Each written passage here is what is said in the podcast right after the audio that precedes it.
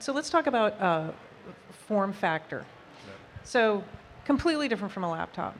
Can you kind of explain sort of the sales process and also how does Keynote figure into that? How are your reps um, uh, interacting with Keynote and what are they able to do on, sort of on the fly that they weren't able to do before?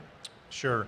Uh, I think form factor is a key component of this because it's just the right size. It's it.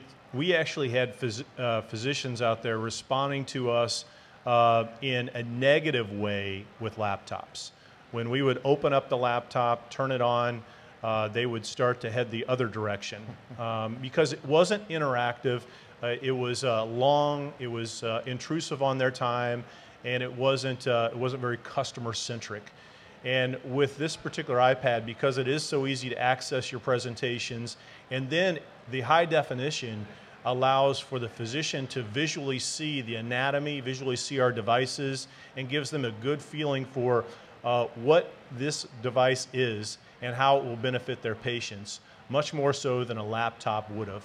Um, in addition, as uh, Rich mentioned on Keynote, as well as some other apps that our reps use, like Goodreader, um, those, those particular applications are great for organization. Um, if you think about what happens in a laptop or even with CDs that we used to play DVDs as videos, uh, you'd have to carry an enormous amount of hardware with you just to get one or two presentations done.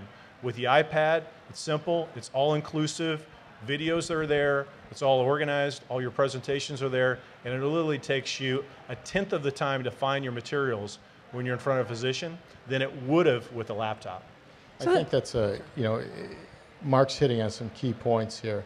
It wasn't really being able to show a video, it really wasn't the ability to connect to the cellular and wireless networks.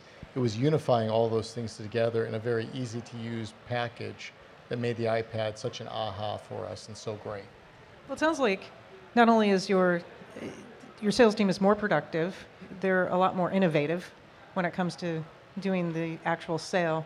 Uh, but it sounds like it's made a, an impact on the bottom line. Is that the case?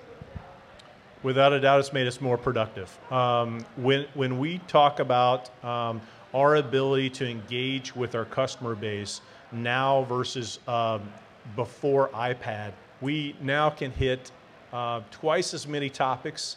We can hit twice as many customers. Um, and we can really go deep into the educational process and empower them to make decisions about our products for their patients than we never would have been able to before. Um, that's point number one. Point number two is has it helped our bottom line? Without a doubt. Anytime you become more productive as a sales organization, that allows you to accomplish more, i.e., sell more.